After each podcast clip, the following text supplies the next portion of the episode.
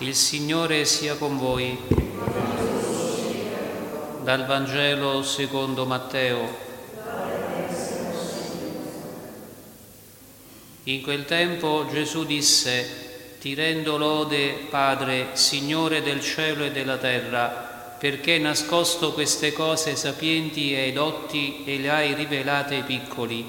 Sì, o oh Padre, perché così hai deciso nella tua benevolenza. Tutto è stato dato a me dal Padre mio, nessuno conosce il Figlio se non il Padre e nessuno conosce il Padre se non il Figlio e colui al quale il Figlio vorrà rivelarlo. Parola del Signore.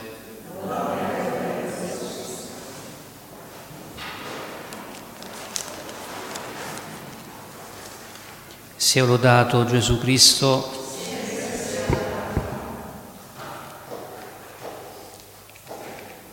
Il 13 febbraio del 1847 alle Budrie di San Giovanni in Persiceto nasce Santa Clelia Barbieri, la santa di cui oggi la Chiesa bolognese ci fa fare memoria liturgica. È bello gettare un attimo uno sguardo sui genitori di Santa Clelia la mamma è Giacinta Nannetti, figlia di una famiglia ricca e benestante. Il marito, papà di Clelia, è di sette anni più giovane di lei ed è un servo, un contadino. Dunque, una ragazza di famiglia ricca che spontaneamente, veramente per, per amore, vuole sposare e sposa un giovane contadino, entrambi innamorati.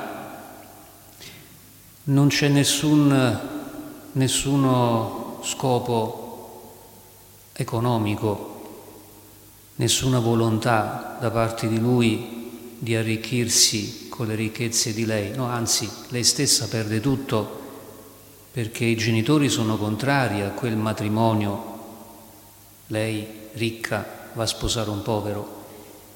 E così è costretta, anzi si dice che viene proprio cacciata di casa, in ogni caso lei va ad abitare giustamente col marito nel povero alloggio dei suoi genitori, quelli di lui. Ecco, la loro ricchezza è il lavoro, la fatica, la povertà, ma soprattutto la fede cristiana, la preghiera, il Vangelo, i sacramenti. Ecco, e da questi due sposi, veramente amanti, eroici, è da questi due sposi che nasce la nostra santa Clelia Barbieri. Poi dopo qualche anno nascerà anche la sorellina Ernestina e la mamma, Giacinta, riesce così bene a instillare nell'anima di Clelia le cose del cielo che lei, Clelia ancora bambina, chiede alla mamma, mamma, come posso diventare santa? E il Signore ci pensa, il Signore sa dosare le gioie e i dolori per strapparci, diciamo così, alle cose terrene, anche quelle più belle, e indirizzarci decisamente alle cose del cielo. Ecco, dopo appena otto anni di matrimonio, nel 1855 muore papà Giuseppe Barbieri a causa del colera. La mamma Giacinta dunque si prende cura delle sue due figlie e Clelia, la più grande, all'età di 11 anni riceve la Santa Comunione, la prima comunione e con quella prima comunione comincia veramente per Clelia una vita eucaristica. Gode già di un'esperienza mistica, infatti ha una contrizione straordinaria dei suoi peccati, quelli che poteva commettere una bambina, ancora di più ha una contrizione straordinaria e viva dei peccati degli altri. Ecco, i punti di riferimento della piccola Clelia sono l'Eucaristia, Gesù Eucaristico, Gesù nell'ostia, quindi Gesù crocifisso e quindi la Madonna addolorata. Ecco, poi all'età di circa 14 anni, davvero precoce, Clelia entra a far parte del gruppo, diremmo oggi, di catechiste. All'epoca erano chiamati gli operai della dottrina cristiana. E, ancora giovane, sente in sé l'ispirazione di raccogliere attorno a sé delle ragazze insieme alle quali dedicarsi all'istruzione dei bambini, agli ammalati, al catechismo, insomma al servizio della gente, adulti e bambini, che come lei vivono nella povertà, aggiungeremmo nella santa povertà. Ecco. Nel 1868, anzi no, nel 31 gennaio del 1869, durante la messa della domenica di Sessuagesima, all'epoca il periodo liturgico prima della Quaresima prevedeva tre settimane, tre domeniche di preparazione, settuagesima, sessuagesima, quinquagesima e poi cominciava poi la prima domenica di Quaresima. Quindi due domeniche prima della prima domenica di Quaresima, durante la messa, Clelia ha un'ispirazione e la metterà per iscritto. È l'unico suo testo che è pervenuto. Si vede che non conosceva molto la grammatica italiana, anche perché poverina non aveva potuto studiare, ma è un testo che mostra la sua grandissima sapienza e ricchezza spirituale. Questa letterina comincia con le parole caro il mio sposo Gesù. Quindi Clelia è proprio ferma, decisa nello sposare il Signore, lo ritiene il suo sposo ed è così. Ecco, Clelia scrive che ella vuole mortificare la sua volontà in tutte le cose per piacere sempre di più al Signore Ella ha la volontà di amarlo e di cercare sempre di stare lontano da ogni peccato.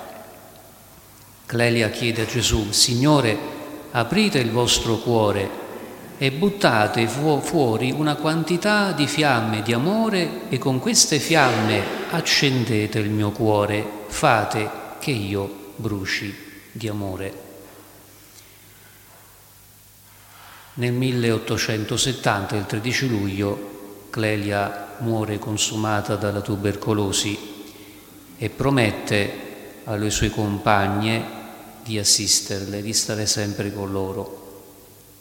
L'anno seguente, nel 1871, mentre stanno nella stanzetta dove Clelia è morta, che nel frattempo con un indulto papale era diventata cappella, in quella stanzetta, ora cappella, le compagne di Clelia, mentre pregano, sentono la sua voce suave, celestiale, che prega con loro. Questo fenomeno si ripeterà numerose volte più avanti negli anni e sarà percepito anche da persone incredule e sarà poi questo fenomeno descritto anche nella causa di beatificazione e canonizzazione.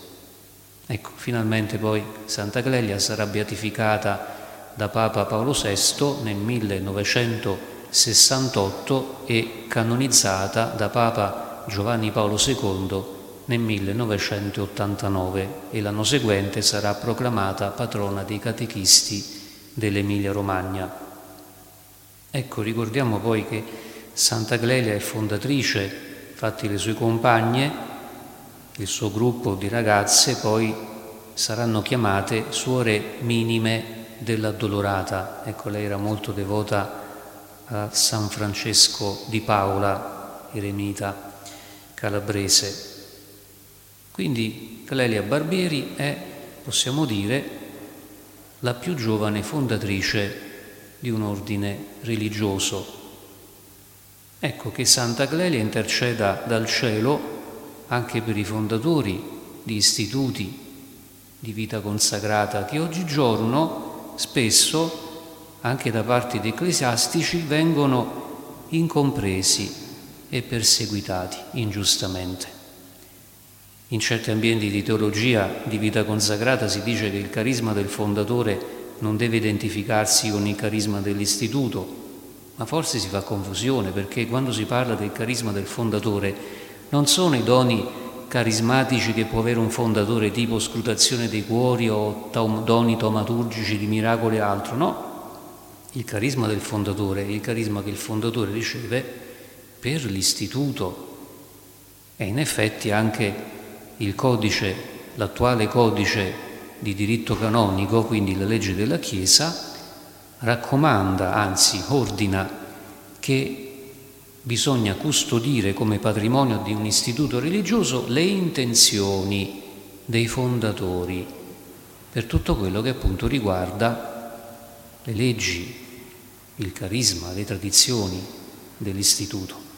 Ecco, Santa Clelia Barbieri voglia dal cielo intercedere anche per tutti i fondatori e fondatrici fedeli alla loro missione e ci aiuti Santa Clelia anche a noi a bruciare di amore per il Signore ad ogni costo e così pian piano diventare come lei e quindi come quei piccoli che Gesù nel Vangelo di oggi loda perché è ad essi, ai piccoli, agli umili che il Padre Celeste dà doni di sapienza e di grazia e quindi rivela loro le grandi cose, le grandi verità del cielo.